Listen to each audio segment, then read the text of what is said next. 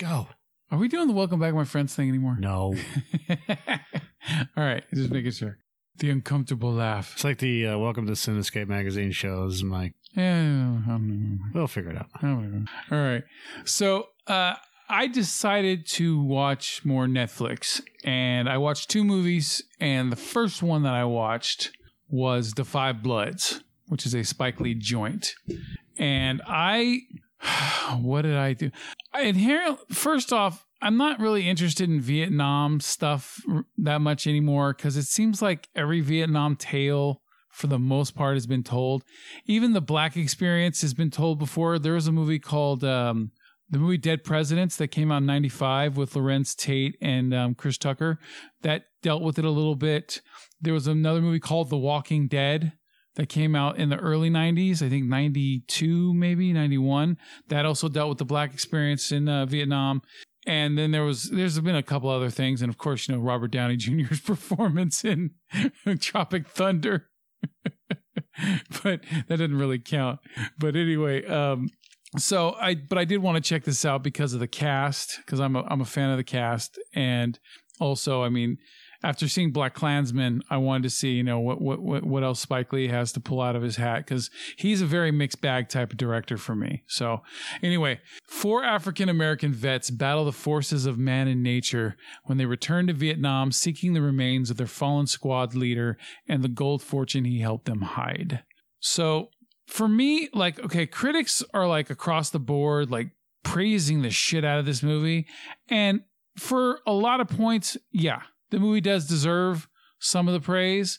I think it's overpraised though, because this movie isn't, in my eyes, it's not a great movie, but it's also coming from a white dude. So maybe it's just different for me. I don't know. But it seems to me like this movie is kind of uneven in certain ways, where it's, it, it kind of delves, like it drifts into the realm of being funny, almost like dark comedy funny. And then it gets super serious and then it gets kind of goofy a little bit in tone and then all of a sudden it gets super serious again. And then and then it stays serious for very long periods of time.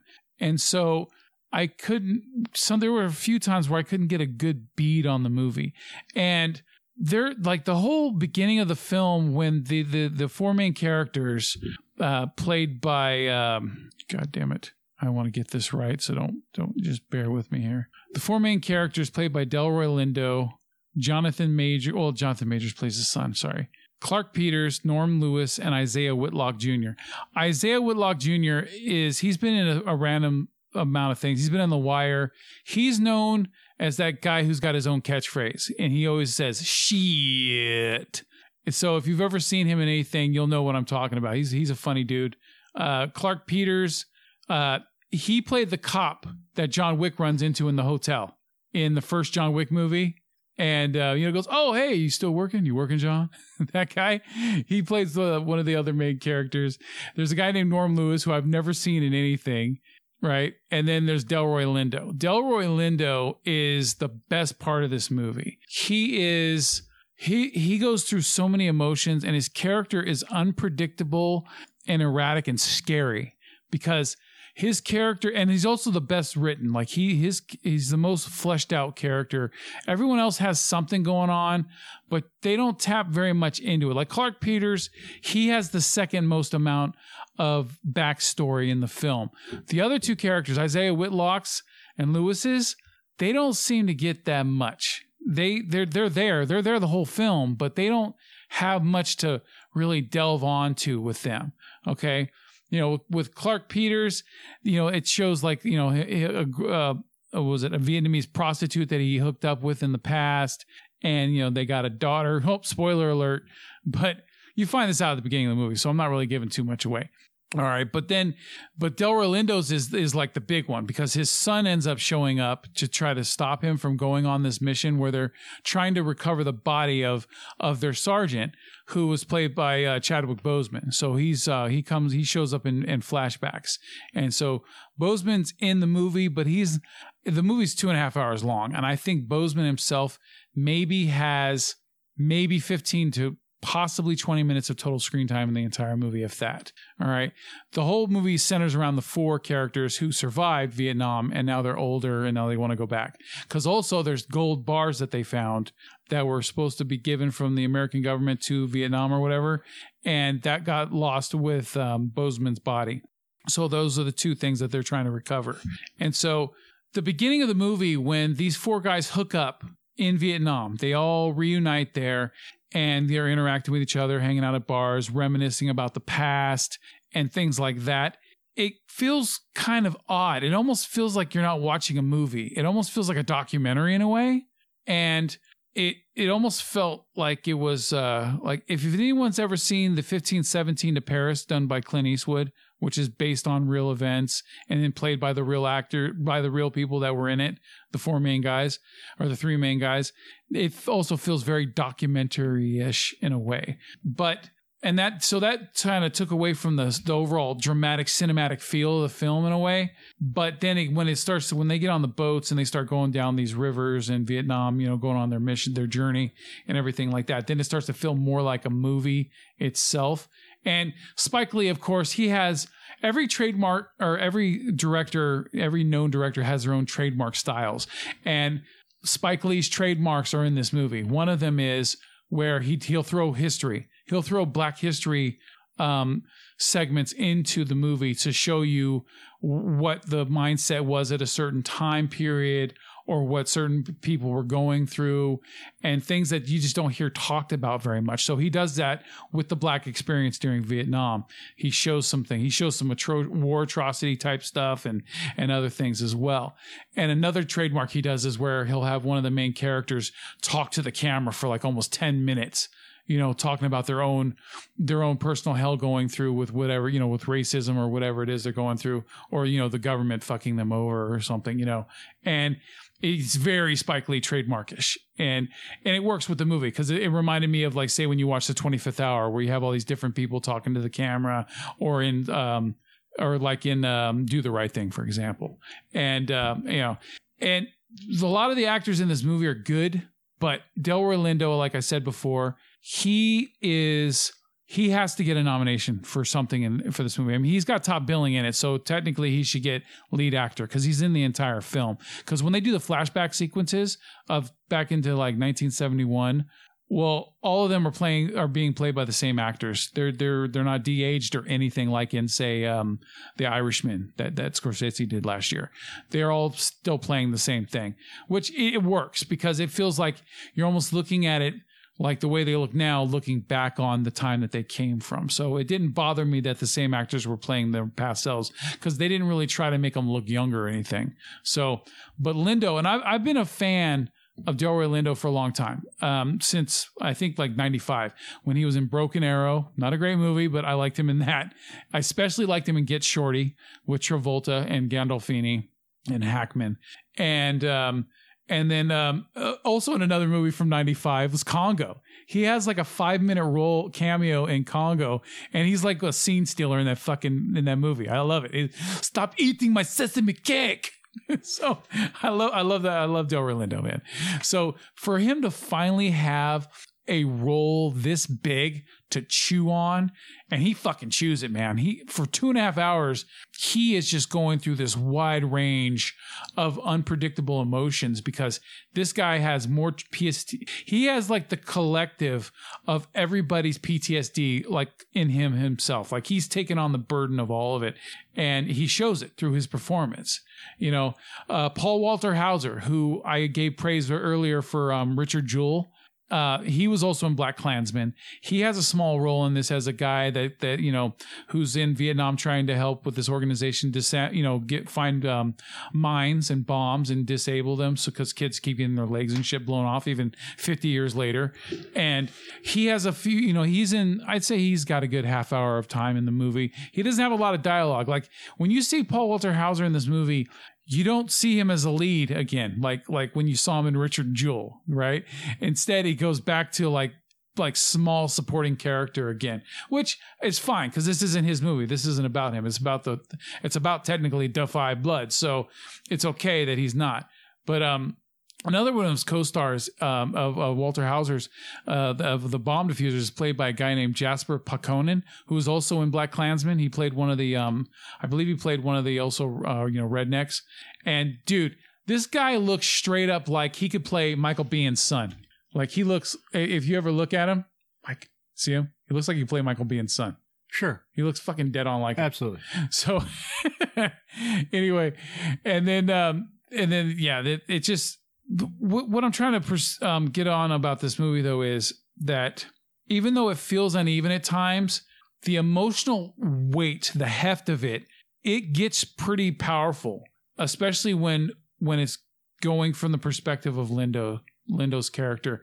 He makes you see his inner turmoil and feel his inner turmoil like like fucking shit. This guy's going through some shit. He's been going through shit for 50 years. And so to see his transformation, I don't even know if you want more like degradation throughout the film, where he just de- degrades throughout it, like he's just falling more and more into his own fucking madness. Is yeah, it's it's something to see. And like I said, this is a role that he's that he's deserved to have for a long time for you know for showing his acting prowess. You know, the guy's 67 years old, and finally he has a he has a chunky role. All right. Um, the uh, there is some gruesome scenes in this film, and the action to me, like Spike Lee doesn't. Spike Lee's good on dramatics and cinematography and stuff like that, but the action scenes to me where there's gunfights and stuff like that, it it felt like it could have been done by anybody. There's nothing in any of the gun battles or anything like that that blew me away that that was anything special or stood out. And so like there's this gun battle near the end of the film. I don't want to say who's involved, but it just it tell it, it, it you know it, it it shows some of the finality of some of the characters and stuff like that, but it still doesn't it doesn't do anything special. You know, like when you see certain movies nowadays, some directors are able to have like a special action scene that distinguishes itself from other directors and other movies and it's memorable. For me, it's not that memorable in this.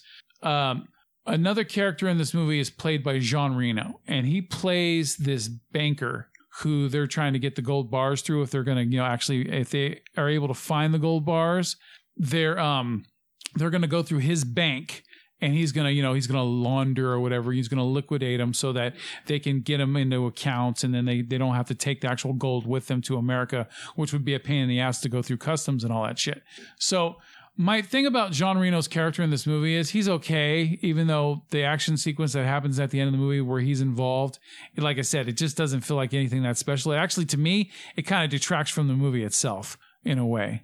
Like it, it would have been better if there would have been more one-on-one uh, emotional stuff than just a gun battle. But goddamn, John Reno, who I'm I'm I'm kind of a fan of because of the professional and when he was in the Godzilla 1998 movie and a couple other things. I like John Reno, but that motherfucker has not aged well at all. Oh my god, he looks like shit. He's gotten fatter and and and um, what is it? Um, bloated, and you could just tell like like he has not been taking care of his health. But regardless, that's just my own observation. Now, a couple things that I noticed about this movie that no one's mentioning is there is not there's a couple things that are just way too easy, too contrived in a way. For example, when they're going on this hunt through the the the jungle, trying to find the body of Chadwick, Chadwick Boseman's character and where the gold is, there's this part where the son who is decide, you know who's coming along with him, the son of Delroy Lindo's character, he goes to take a shit. So he takes a shovel with him and he's going to go walk down the side of this hill and he's going to you know dig a hole and start taking a dump in it. Well, miraculously enough, one of the gold bars is in the fucking hole that he starts to dig. And it's like such bullshit. Like I, I, I was like, please tell me this is like a fucking dream sequence or something like that, and it's not. It really did. He really did find it. Now they found all the rest of the gold scattered along this hillside. And it's just like, come on, man, get the fuck out of here. It was way too convenient for the plot. And then there was one more thing I, I noticed that bugged the shit out of me. There is this scene where it's so telegraphed what's going to happen. And I tr- I'm going to try not to spoil it really too much, but a, there's a character who's going to die in the movie. And the telegraphing before he dies is so obvious and it like takes two minutes for it to happen. But I already knew what was going to happen right when he started doing something that it, it wasn't shocking at all when it happened. It, it just, it, it, ugh, it just felt like bad filmmaking to me. It really did. You know, and I, I don't want to sound too critical on, on Spike Lee because for the most part, he did a really good job with this movie. But no reviews that I've read have pointed this shit out. Like, and no one's even touching it. Well, it sounds like they're they're kind of kissing his ass a little too much on the movie. But I wouldn't give the movie like an A plus, A minus, like a lot of people are doing. I would give this movie, I would say like a solid B, probably out of everything. Even though I don't normally give ratings anymore, I just don't think that the movie hits as hard as some people are saying. But there is some important shit that is said in this movie, and and it's definitely worth seeing.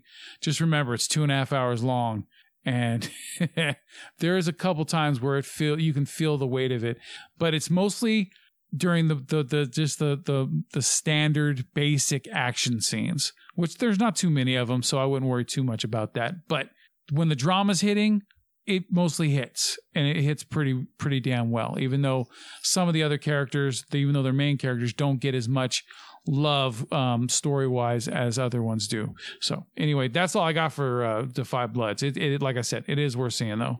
Check it out on Netflix. Very nice. I had Joe make a decision for me about what movies I was going to uh, review tonight, today, whatever, Yeah. review on the show, and uh, I made him choose between A and B. Literally, the one title was started with an A, the other title started with B. I thought you, yeah, because when you said, I thought you wanted me to pick an A level movie and a B level movie. I um I have quite a few movies on my little home media server. And um one of them so we've in the past we've done a couple of Disney movies where we did this commentary like uh Song of the South. It was never released because it was awful. Yeah. And like I'm I love Disney movies. I love Disney animated movies. They're they're all just for for me there's always something to pick up on in terms of how characters are drawn, models and this and that. Well, I um I'm a huge fan of Mike Mignola. I love his art.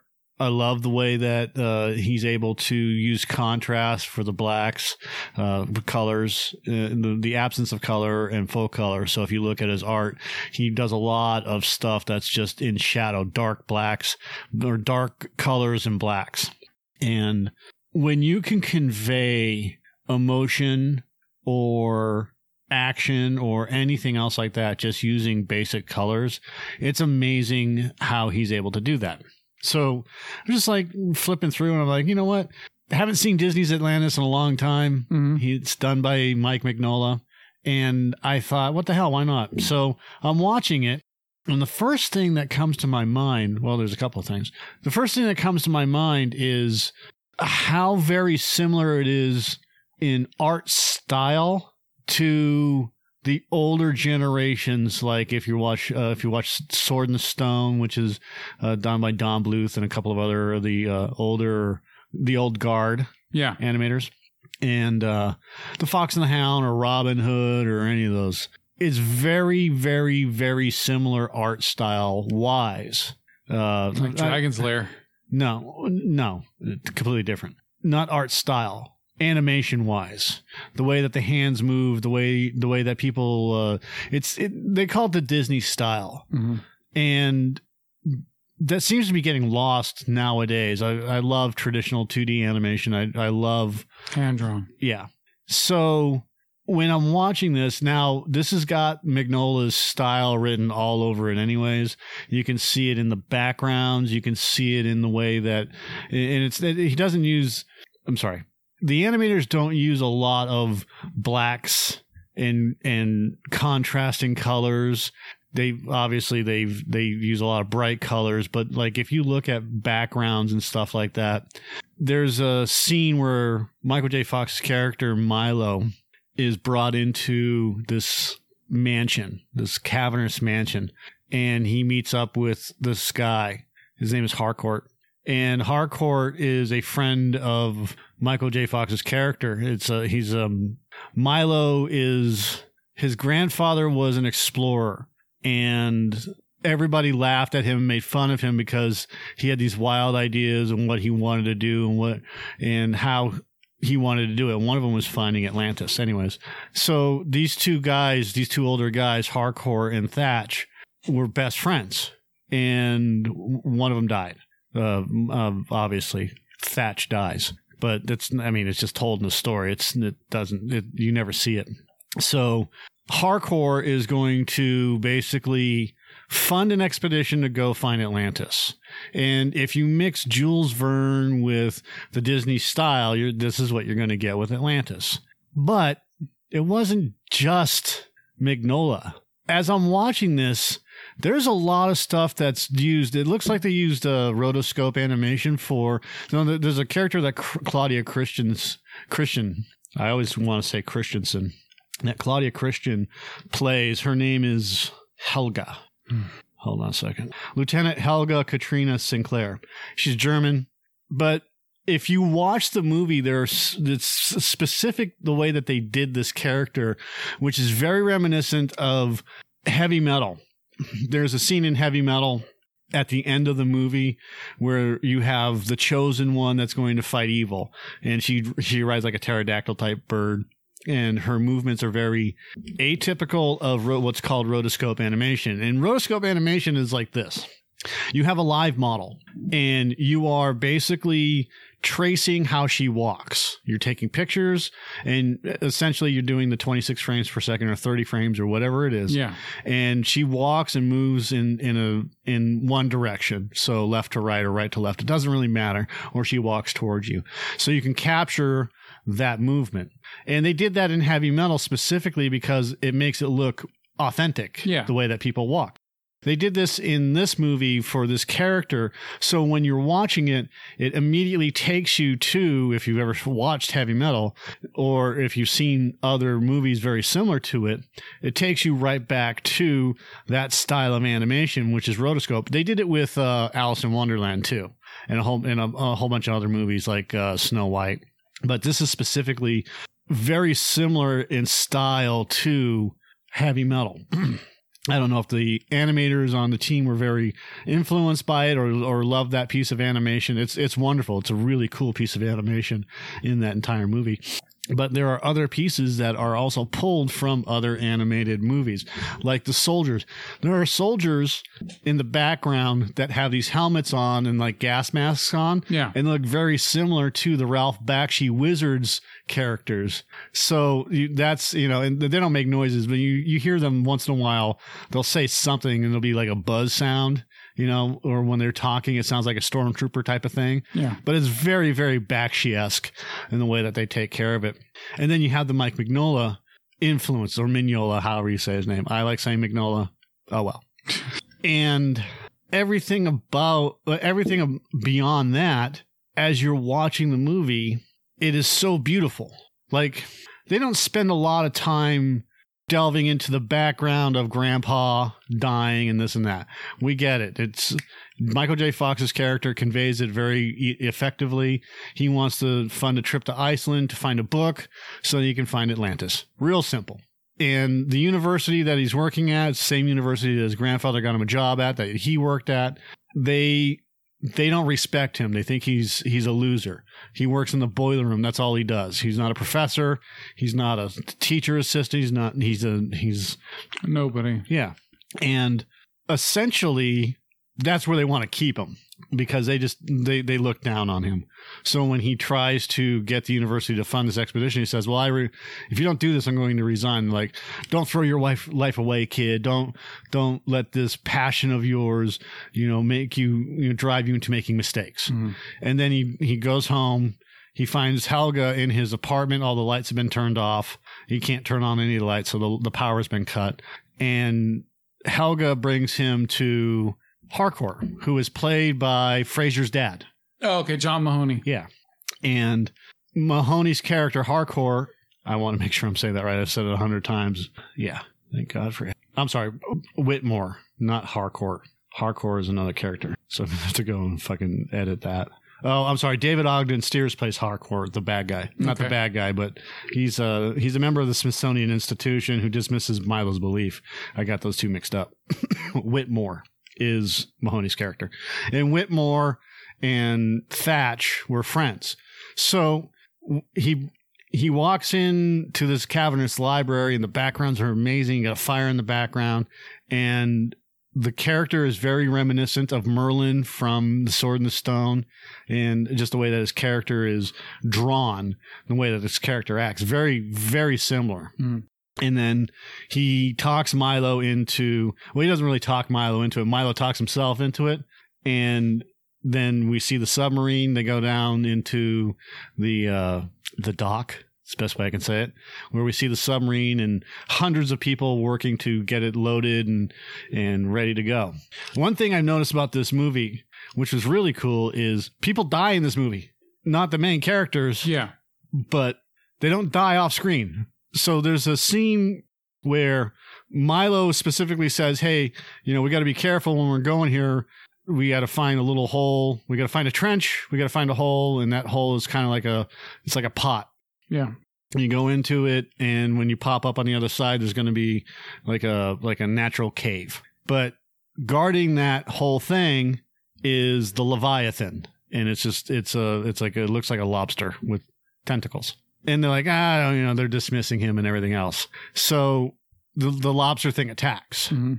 and it's an ancient guardian for Atlantis. It's a robot, and as it attacks them, they have to abandon the sub. They abandon the sub in their little in, in individual like escape pods, and it's attacking them with this like laser shot. It's really kind of cool, laser lightning, whatever you want to call it. And it blows up the sub, so whoever like 200 people die, and then they make it to this natural cave underground, and they have to break through the walls to get to Atlantis. They have to basically dig another cave to get from, you know, where they are to Atlantis. And again, more shit happens. Like there's a scene where they have fireflies and these fireflies group on en masse and burn everything down and people die. Yeah. Like people like literally catch on fire and explode. It's, and So there's a bunch of red shirts. yeah, a whole bunch of red shirts. And they escape from that and they, they finally make it to Atlantis. Fine. And Leonard Nimoy plays the king of Atlantis. Cree Summers plays his daughter, Kida. Uh, Cree Summers, you all know who Cree Summers is. She did the voice for Penny from Inspector Gadget. She was the original voice. All right. And she's been in Drawn Together, and she was in uh, Codename Kids Next Door, and, and um, a ton and ton and ton and ton of voiceover work. She also uh, was one of the people that was on a different world. So we meet those characters. Milo is played by Michael J. Fox. You have you have um, Corey Burton, who does a lot of stuff for Disney, who plays this Yeah. character called Molière or Mole, who is basically a French uh, uh, archaeologist who's a mole. He looks like a mole. You have you have a guy. You, if you ever remember uh, Father Guido Sarducci, Yes, it's played by voiced by the same guy, right? yeah. So you have a guy that's a demolitions expert played by Father Guido Sarducci. You have James Garner who plays the captain of the of the crew, and he's he's got a and, and this is the other nice thing about this is you don't know what happens until like you're essentially halfway through the movie where you have Garner's character who is using everybody to get his dreams accomplished, which is all he wants is money. And he's going to he's going to exploit Atlantis for this, right? So you don't know until until you're like I said, until maybe a third, halfway into it, and then that's that's when everything starts to change. And Garner's character turns into this bad guy. And uh, he was always a bad guy, but he's always he had this he he had this uh uh secondary goal. Yeah, that's it. And that that goal was essentially to take all of Atlantis's resources and and sell them and make tons of money. So the the the character for Garner is so well written that you kind of get sucked into what he's saying because I mean Garner's just a great actor was and the way that he can convey emotion even just doing voiceover stuff he's got this magical voice. And the cast for this entire movie works so well together that I mean, there's some there's some garbage moments in there, like when he turns on his assistant Helga, when Garner's character turns on his assistant Helga because she has second thoughts about you know destroying Atlantis and whatnot, and then she she uh she gets kicked off this balloon thing, and then at the end before she dies because she does, she shoots a flare into the balloon and blows everything up, and that causes basically a cataclysm the it cracks the the soil. It crack. It, it allows the volcanoes to start pumping lava, or allows the lava lake to start pumping, hmm and they have to escape again, and then they have to use the guardians to to protect Atlantis. Well, you know, I'm not getting into the story because I'm more interested in the animation. I'm more interested in the characters. And as I'm watching the movie, like this is one of the few movies that I've watched in the past couple of weeks that really grabbed my attention, and mostly because of the Mike Mignola thing.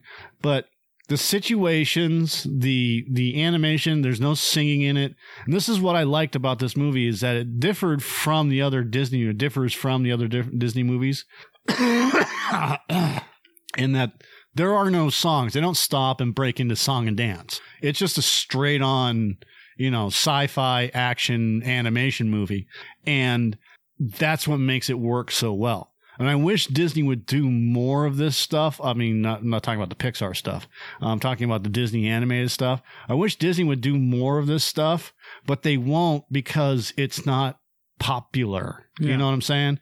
It's in, and sometimes you just got to go away from popular and just try something different and see if it works. And that's that's what's going on with with a lot of the Disney movies is that the reason why it doesn't work is because this is going on all the, all the same time. They're not making movies that are they're making movies for the younger generation. That's fine, but they're not making movies for people like me and Joe or you um, in terms of what you want, what you like. I'm talking Disney animation, you know, and and there's a whole lot of other issues going on with that as well in terms of content and PC and cutting and editing and redistributing movies that have been edited for content. But that's another story for another time. I really enjoyed watching Atlantis because of the influence of Mignola and because the guys that wrote the movie and directed the movie did such a great job in giving us an action movie and and not what's the word I'm looking for? Not going the easy route or the predictable route. Yeah, exactly. Not going the easy, predictable route, which is it's in, throw a bunch of songs in it, like in Pocahontas or whatever. And and they they they pulled a lot of references. They pulled a lot of information from previous movies, non Disney movies, and old Disney movies from the old, you know the old guard to give us this movie that is that's past and present all thrown together. It was one of the first Disney CGI full CGI movies that they did u- using uh, cartoon style animation, and they it's not overdone. It's not it's not gross uh, the way that they did it. Some of the stuff is kind of cheesy, but like there's a, there's a scene where Kida her character gets pulled up into the they're like um voodoo masks, right? Yeah. And she's she's she's the chosen one. She's got power. She's going to be she's the protector of Atlantis. And when she is taken hostage and put into like she's put into this little containment unit, like Atlantis, all the water starts to recede. It starts to die.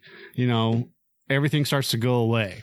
All the little crystals that people hold, they're going away because she's she's she's she's Mother Earth essentially. She's Gaia. Gaia. Yeah. So when you have when you have a character like that, and then she comes back, let me go back. Let me walk this back. So when we're first when we're introduced to her and her power, they use CG to rotate the masks around her. And it's really fantastic the way they do it.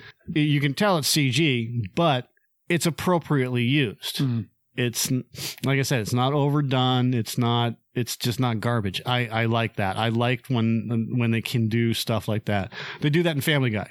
So like when he's driving, when Peter's driving his car, Yeah. and you see the car stop, and it, it kind of it, it, it rolls back and forth because of the brakes. They do that on Simpsons now with the cars, and it just makes it a little bit more realistic. Yeah. They don't go overboard. They don't need to. They have in in past, you know, like some of the other animated uh, TV shows and movies. Um, they're doing that for SpongeBob. They do that, and they've tried different things for SpongeBob. The new SpongeBob movie that's supposedly that was supposed to come out this year um, is more CG than anything else, Yeah. but it looks like it's stop motion as well. So uh, I'm kind of waiting to go see that movie, but who knows when the hell it'll come out. Yeah. But they've used stop motion animation in SpongeBob cartoons as well. Like his uh, Christmas special, kind of like Frosty the Snowman. It's like a throwback to Frosty and Rudolph and, Yeah. and those types of movies. So, all in all, I, I, I highly recommend it. If you haven't seen Disney's Atlantis, check it out. all the acting is fantastic in the movie. The animation is great. You're not going to see any songs. It's it's a little darker than most Disney movies because it does involve death and stuff like that. But the overall, it's not any more dark than Indiana Jones. So there you go. I heard they're doing a live action. Yeah, well, good. So yeah, because you know Disney's live actioning everything. So Yep. after uh, Mulan and the planned uh, Hercules live action come out, there the rumor is they're going to be doing Atlantis uh, sometime soon. Yeah, Hercules is the next one I want to watch. I, I haven't seen that in a while. You know, I've watched The Emperor's New Groove a couple of times. All I know is they better have James Woods play Hades. I know Why? he's old, but he just he, he was to me that was the biggest selling point in that movie was was James Woods as Hades. Just couldn't see anybody else doing it. They're not going to have James Woods as Hades. What's the last time you've seen James Woods in anything? I know and he's too right wing anyway. there you go. I, I don't think I've seen him in anything since uh, the General's Daughter. I haven't seen him in anything since uh, they kicked him off Family Guy for tweeting whatever he tweeted. So Oh, that's all we got, man. all right. Well, thank you, and we'll uh, we'll let you know if we got anything else Yep. We'll see you next time. next time.